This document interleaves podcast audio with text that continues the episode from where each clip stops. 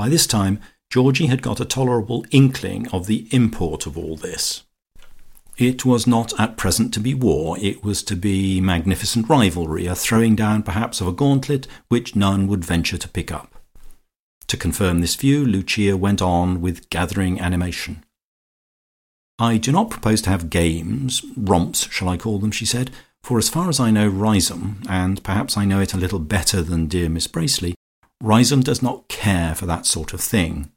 It is not quite in our line. We may be right or wrong. I am not sure, I do not know, but as a matter of fact we don't care for that sort of thing. Dear Miss Bracely did her very best last night, and I am sure she was prompted only by the most hospitable motives. But how should she know? The supper, too. Peppino counted nineteen empty champagne bottles. "Eighteen, carissima," said Peppino.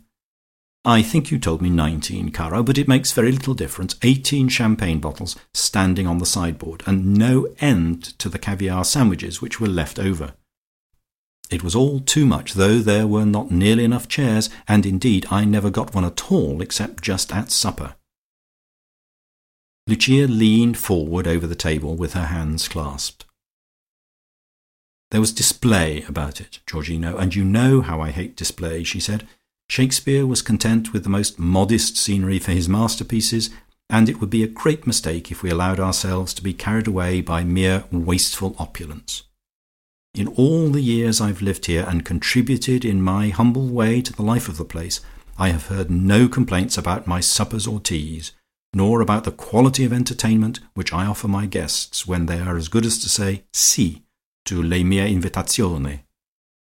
Art is not advanced by romping, and we are able to enjoy ourselves without two hundred caviare sandwiches being left over. And such wasteful cutting of the ham! I had to slice the chunk she gave me over and over again before I could eat it. Georgie felt he could not quite let this pass. "Well, I had an excellent supper," he said, "and I enjoyed it very much. Besides, I saw Peppino tucking in like anything. Ask him what he thought of it." Lucia gave her silvery laugh.